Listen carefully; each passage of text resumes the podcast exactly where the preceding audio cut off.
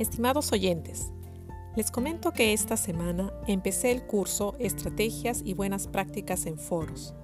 Este es un tema en el que no tengo experiencia y deseaba aprender a fin de aplicarlo a las clases de la Molina. Deseo compartir con ustedes mis aprendizajes y lo que considero las tres ideas principales.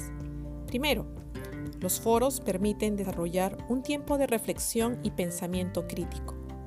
Segundo, en una de las lecturas el autor mencionó, no se busca solo energía, esfuerzos individuales, sino sinergia, ayuda activa entre los participantes durante el tiempo de duración del foro. Esta es la idea que me ha encantado mucho el desarrollo del sentido de comunidad para que el proceso de aprendizaje sea exitoso. O en otras palabras, es a través de los foros que se construye la comunidad de aprendizaje, con lazos entre estudiantes y entre estudiantes con el profesor.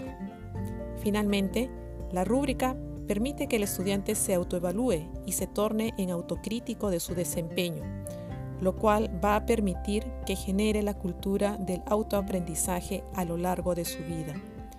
Espero transmitirles y contagiar estos aprendizajes para ponerlos en práctica esta gran herramienta que es el uso de los foros a fin de optimizar el proceso de enseñanza-aprendizaje en nuestros cursos. Éxitos.